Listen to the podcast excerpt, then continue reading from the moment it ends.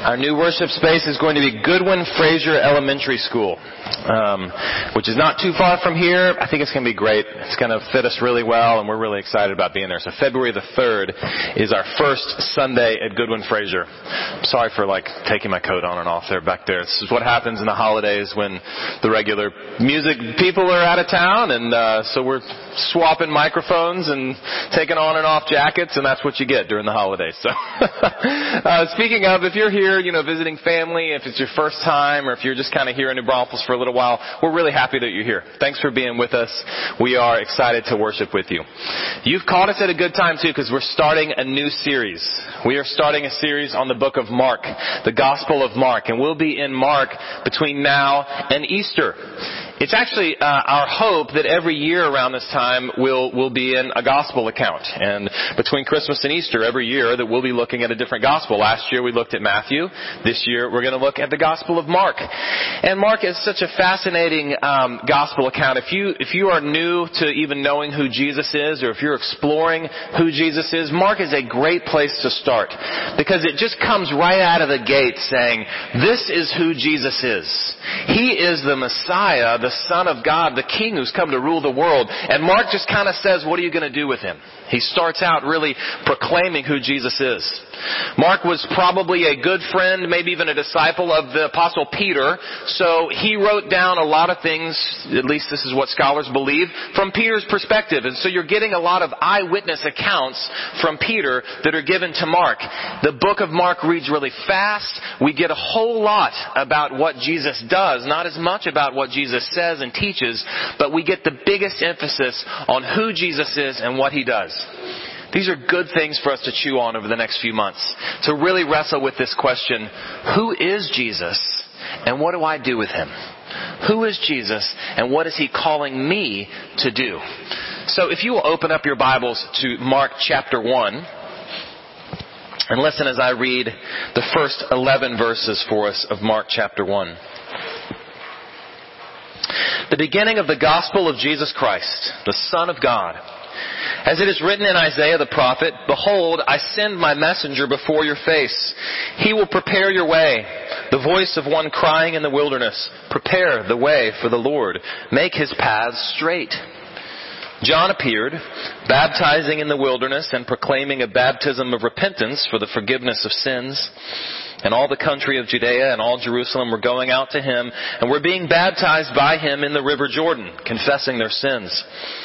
Now John was, was clothed with camel's hair and wore a leather belt around his waist and ate locusts and wild honey. Sounds a lot like the account of Elijah that we read earlier.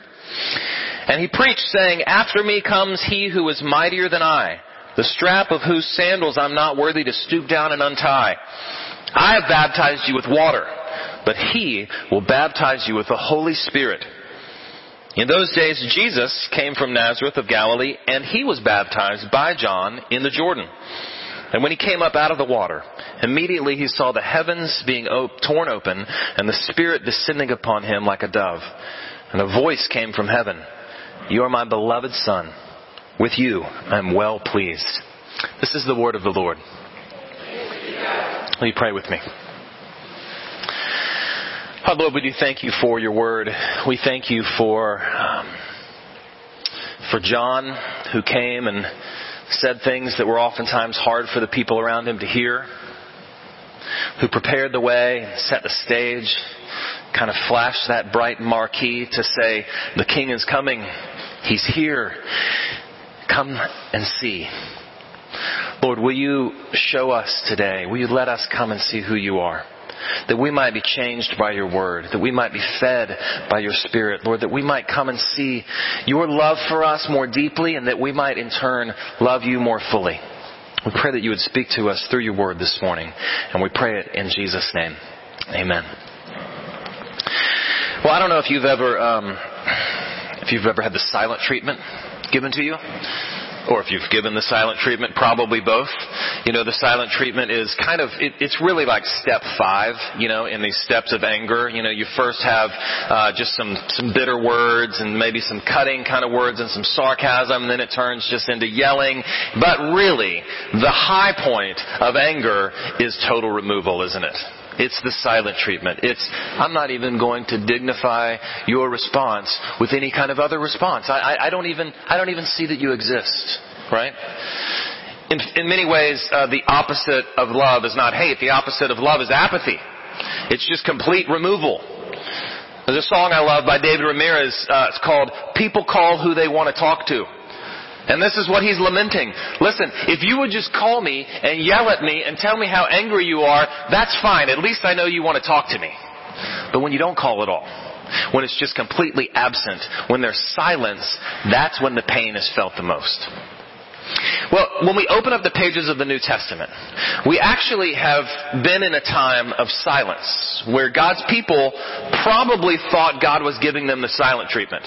Uh, it's just one page in your Bible, but between Old Testament and New Testament is about 400 years.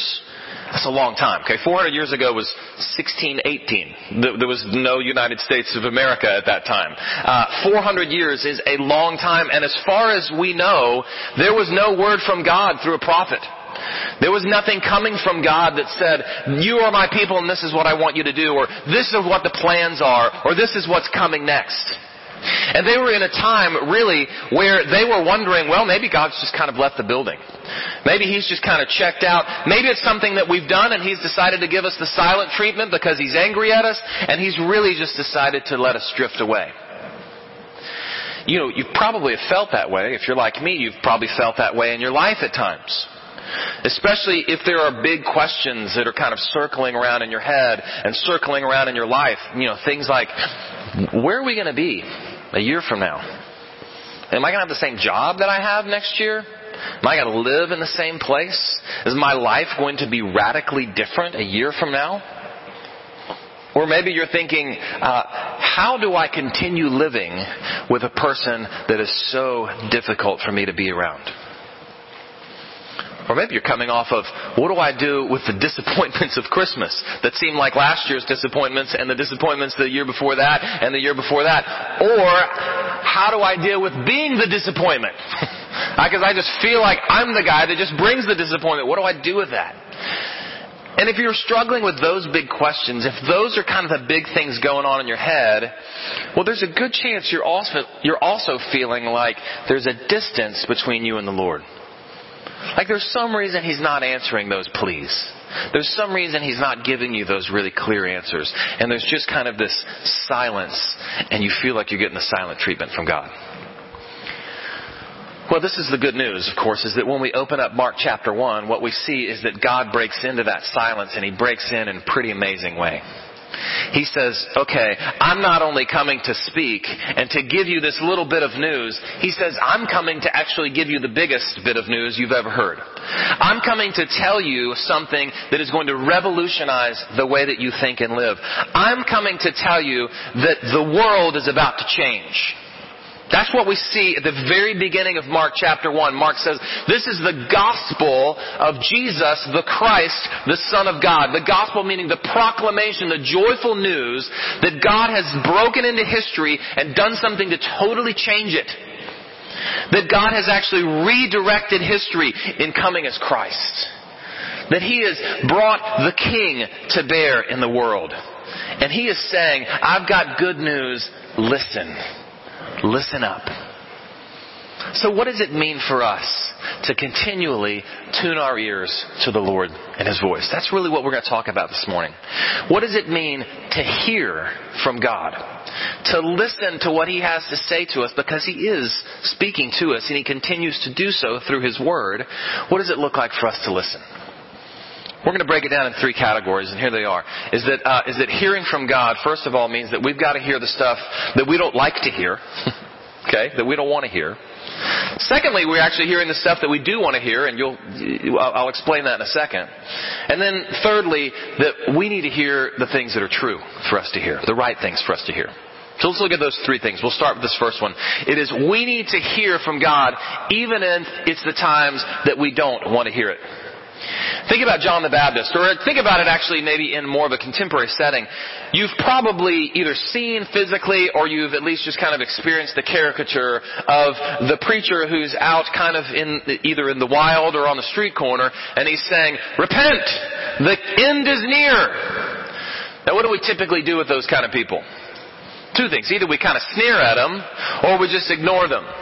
We just kind of cast them to the side and we say, Ugh, not really ready to hear that, and you're kind of weird, and you're dressed funny, and I don't really want to listen to you because I'm actually on my way into this store. So we just kind of cast them aside. I mean, Mark's time was not that different from ours.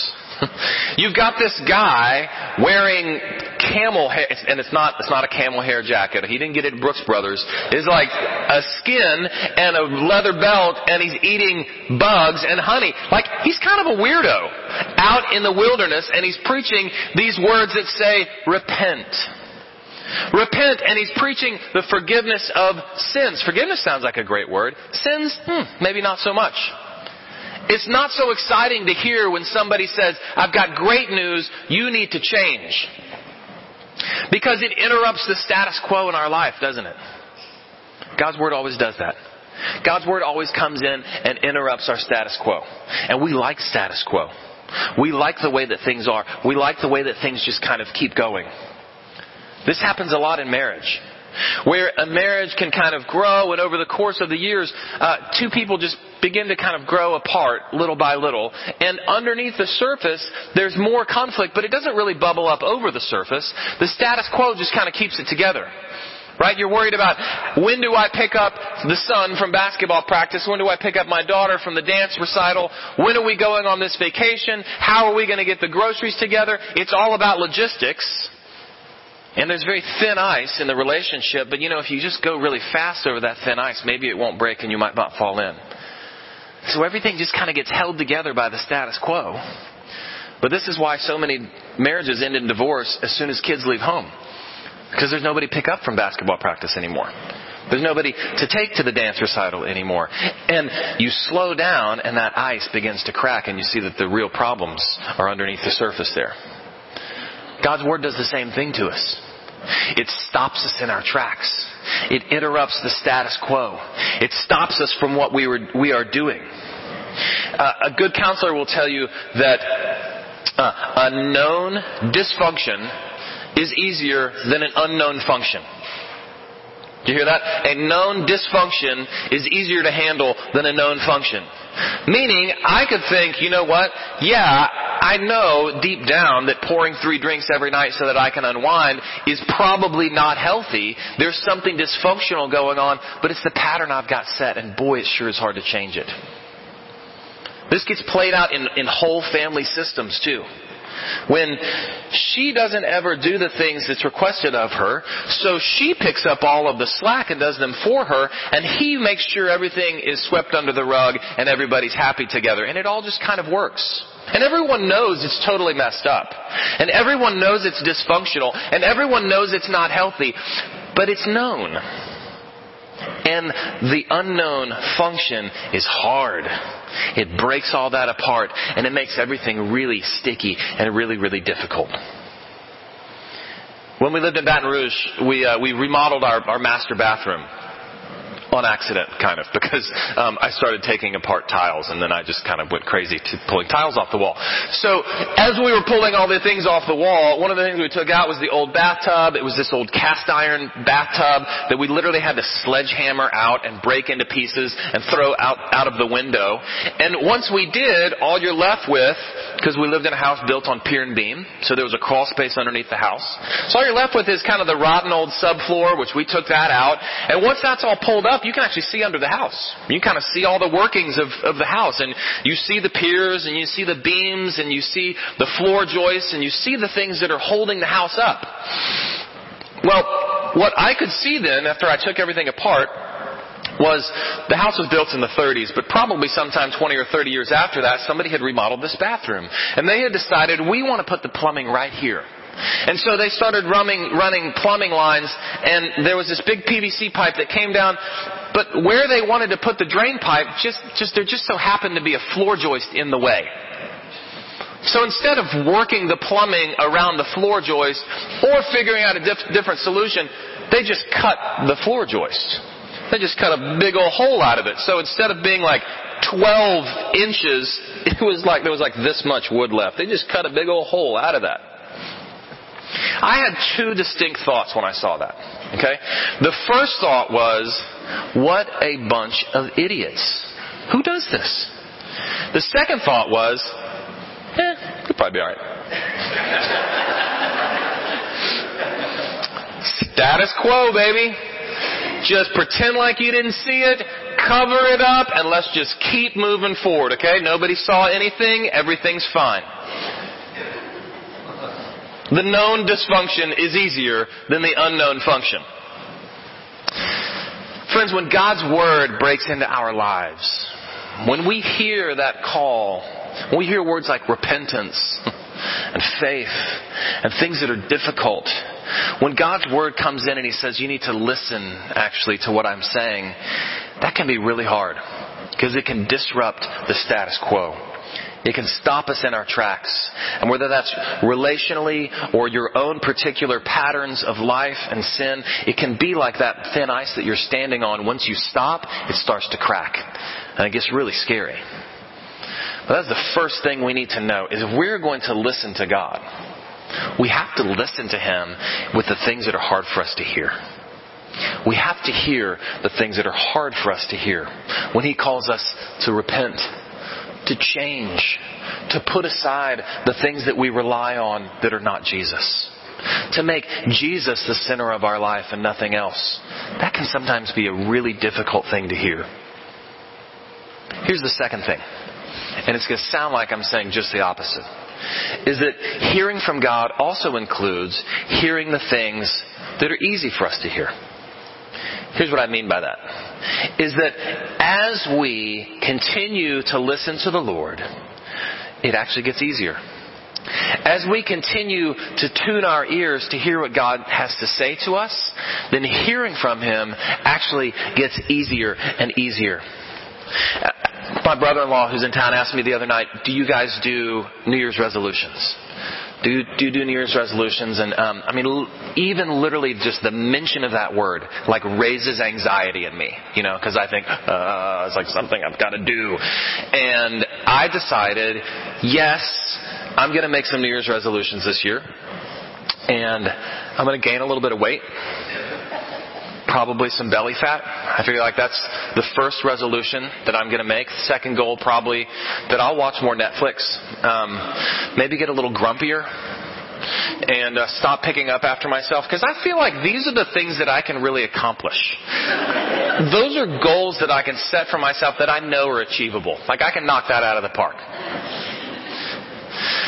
It, it's funny, but it's actually kind of true, right? The old axiom that go ahead and take the baby steps and set the small goals that you know are achievable rather than shooting for the stars and always missing. I heard somebody say the other day, like, listen, if you wanted to become a more productive person in your life, don't set the goal to be a more productive person. Set the goal to get up and make your bed. And then do that the next day. And you'll see that actually taking these little baby steps will get you to being a more productive person in your life. Well, it works the same for us spiritually. It works the same for us when we say, you know what I'd like to do more of is to be engaged in God's Word. I'd like to hear from God more. I'd like to spend more time with Him. Well, guess what? It's the baby steps that actually end up getting us there. It's the building of that spiritual muscle memory that ends up making it easier for us to hear from God. I, there's this fascinating show that I think is still on television. It's maybe called Sports Science. It's all about kind of the science of sports and how particular things work in sports. And they'll ask these big questions and then test it.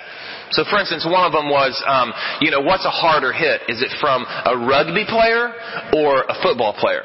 Is it is it harder to get hit by a rugby player when you're not wearing any pads, or is it harder to get hit by a football player when he's wearing pads? Which it's football player, by the way. Like ten times harder. But the one that was the most fascinating to me was they said, I wonder who is more accurate, an NFL archer or an NFL quarterback. Who's more accurate? An NFL, I mean, a, an Olympic archer is what I meant to say, an Olympic archer or an NFL quarterback. And so they decided to test it. And they set up an archery range, it's just 20 yards, I think. And they had an Olympic archer come out there and shoot 10 arrows into this, uh, into this archery target. And out of 10 arrows, he hit six bullseyes which I thought was pretty darn good. Six bullseyes, like the little bitty circle right in the middle of that target. And then they had Drew Brees, quarterback of the New Orleans Saints, come out and throw 10 footballs at that same target. He hit 10 bullseyes. He threw a football and hit a circle this big, 20 yards away, 10 times in a row. And the, the, the people that were doing the test were just amazed. And they said, like, how in the world are you this accurate? How can you do that? And his answer was so good. He just said, I've literally dropped back and taken those steps and moved my arm in this way and released the ball exactly like this hundreds of thousands of times. I've done it over and over and over and over, and it's just what my body knows how to do now. There's muscle memory. I've done it so many times that it's the way that I know how to function. Listen what the author and theologian N.T. Wright says about this. He says, it's what happens when someone has made a thousand small choices, requiring effort and concentration to do something which is good and right but which doesn't come naturally. And then on the thousand and first time, when it really matters, they find that they do what's required automatically. It's what happens when wise and courageous choices have become second nature. This, that works spiritually. When we continue to put one little baby step in front of the other, our muscles, our spiritual muscles get trained. There begins to become a memory where we start to do things more automatically. But here's what even makes it better, I think, is that this idea of uh, we've got to hear what we want to hear. It's not just our activity that kind of makes us do it. It actually comes from our heart. Uh, you'll see maybe something that caught your attention in Mark here. What Mark's, I mean, what John says is, I'm baptizing you with water. Jesus is coming. He's going to baptize you with the Holy Spirit. That may have just kind of stuck out as a big question to you. What in the world is he talking about? What does baptism of the Holy Spirit mean? Well, we're not going to dig real deep into it, but let me just give you the, the, the quick surface explanation. Is that when you become a Christian, when you realize that you've been relying on your own self-sufficiency, when you realize that you've been relying on your own selfishness, on your own way of finding some sort of stability, of finding some sort of inner peace, of finding some sort of way to be united with God, you realize that that's been all coming from you. And you turn actually from those things and turn to Jesus and realize that He has done what you cannot. That he has lived the life that you cannot live and then died a sacrificial death for you. When you put your trust then in that death on your behalf, that's what becoming a Christian means. And what the Bible says is that when that happens, we are immersed into God. That we are united with Christ. It's crazy even to think about. That, that we are united spiritually with God through Christ and by the work of the Holy Spirit. That we are baptized into the Spirit, immersed into Him, soaked in the Spirit. That He is ours and we are His. And what the Bible says is true of you is that if you were a Christian, your heart, at its most, at its deepest, truest place, wants to follow God. It wants to hear from the Lord. It wants to serve Jesus as King. If you're a Christian, your heart has been changed. The Bible says that the Lord has actually taken out your heart of stone and He's given you a heart of flesh. And He's given you a heart that actually wants to be with Him, that desires Him. Now, the hard part for us now is that we still live before Jesus' second coming, and so we still are at war with ourselves. We're still at war with our flesh, with our, our sinful nature that oftentimes wants to run, wants to run 100%, 180 degrees away from God. But at your truest self, you do desire these things. And what we need to remember is that when we hear from the Lord, not only do we desire it, but we can embrace that desire such that we begin to train our flesh to come in accordance with it.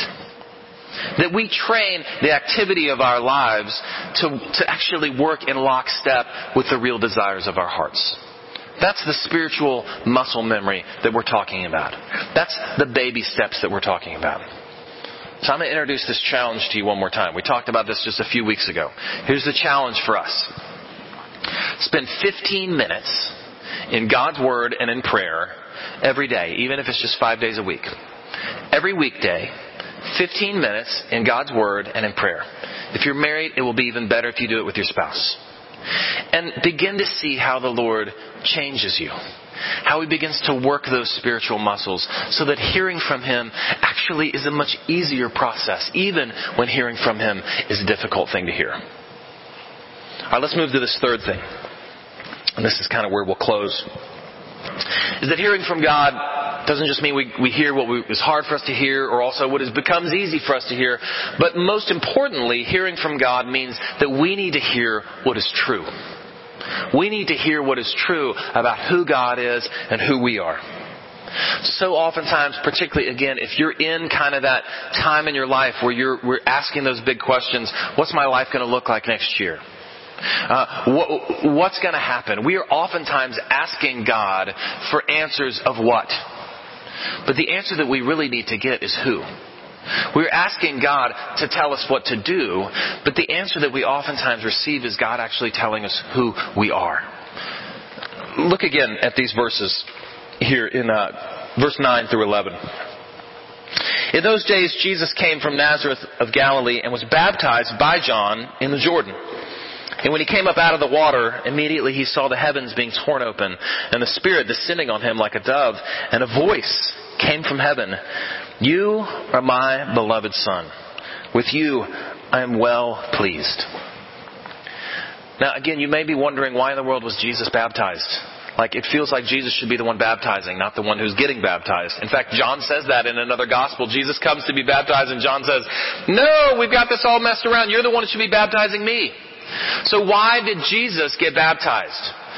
Well, the quick answer is that what the Bible says is who Jesus is, is that He is our representative. Is He has actually come to earth to take our place. To become one of us so that He might take our full humanity and even our sin upon Himself. At the end of the Gospel of Mark, you will see Jesus on a cross taking the sin of the world upon Himself. But at the beginning of the Gospel of Mark, you actually see a glimpse of that as well.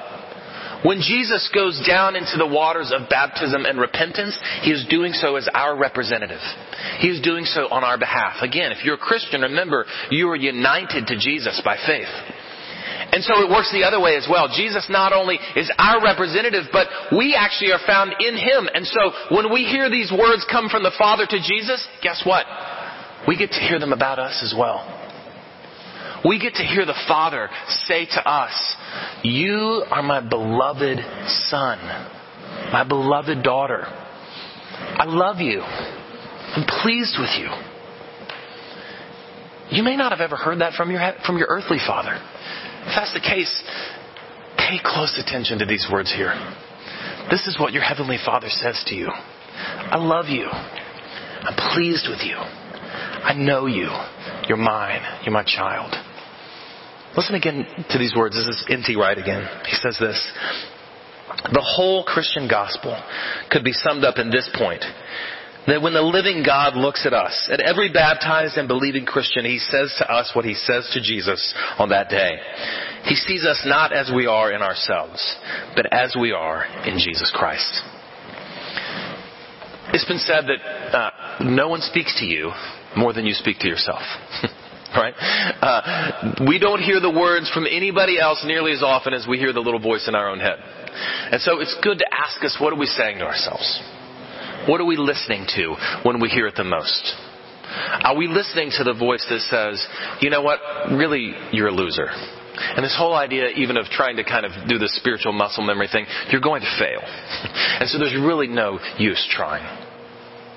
Are we listening to the voice that says, uh, you know what, really, really, if you want to find some real significance in life, I mean, yeah, Jesus is fine, but like go find it in something that's going to give you a lot of feedback from the people around you.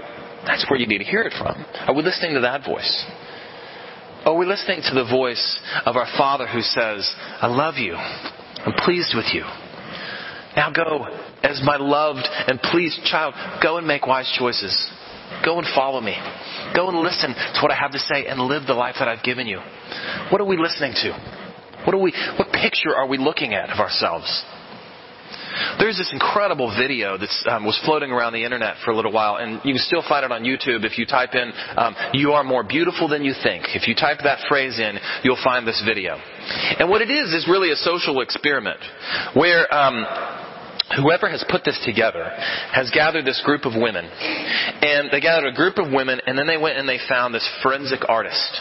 A guy that works for the FBI drawing pictures of suspects, right? So people come and say, yeah, he had this kind of nose and this kind of hair, and they'll describe it, and that's the guy that draws up the picture that gets posted around so everybody tries to find the suspect, right? And what they did was they had each of these women come and sit down in an interview with this forensic artist, and the women would describe themselves and, and they had set up a kind of a curtain so that the guy couldn't see them at all. He would just listen to them describe themselves, and he would ask them, you know, tell me about tell me about your hair and, and your eyes, and tell me about your lips, and kind of what you know, what's your most prominent feature. And he would just listen to them as they described themselves, and he would draw that picture. And they kind of set that to the side, and along the way, what they also did was they paired these women up. And they just said, okay, we want you and you to spend some time together and get to know each other, just to become friends over the course of a week or so. And at the end of that week, what they did was they brought in each person again to talk to that forensic artist, except this time they would describe their friend.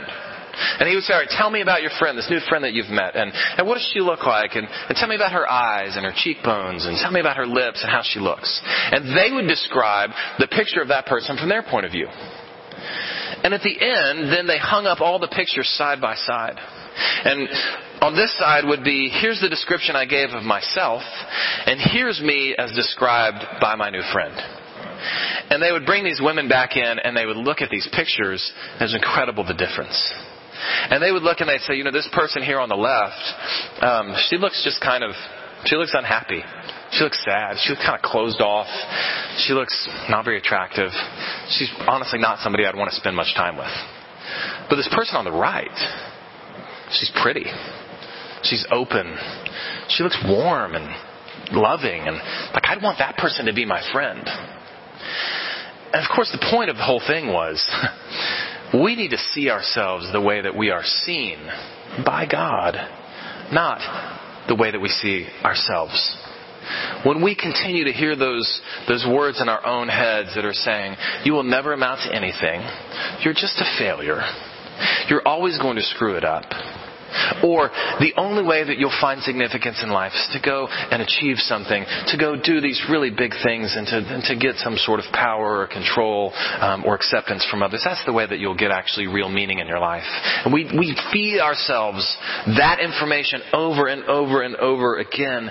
But what God's Word is calling us to is to actually look at the true picture. The one that He paints for us. The one that says, You're my beloved child. I love you. I'm pleased with you. Now go. Go and engage in the world. Make wise choices. Follow me. Be free to go and live like a child who is loved by his father would live. To be able to listen to the hard things and know how to deal with them. To be able to have our status quo interrupted to be able to even go about the difficult work of self-discipline, which is really hard for me, to be able to go about that work of kind of spiritual muscle memory, and to go and do so as those who are loved by our Father. Will you pray with me that the Lord would show us the right picture of who we are, even now? Let's pray. Father in heaven, what a um, what a pleasant thing it is to be able to stand before your word and to see the real picture of who you've said we are. Lord, even as we look in the mirror every day and we see the things about ourselves that really are truly not very attractive, we see the ugliness of our sin. We see the difficulty of the way that we relate to you and to others. We see the ways that we so oftentimes try to get over that by our own activity. But Lord, you've called us to come and look at the mirror of your word. And to see that even in the midst of that, even, even though all of that might be true, what you have said to us is, You're my son. You're my daughter. I love you. I'm pleased with you. Come and be mine and hear these wonderful words. Lord, will you let us hear them more clearly?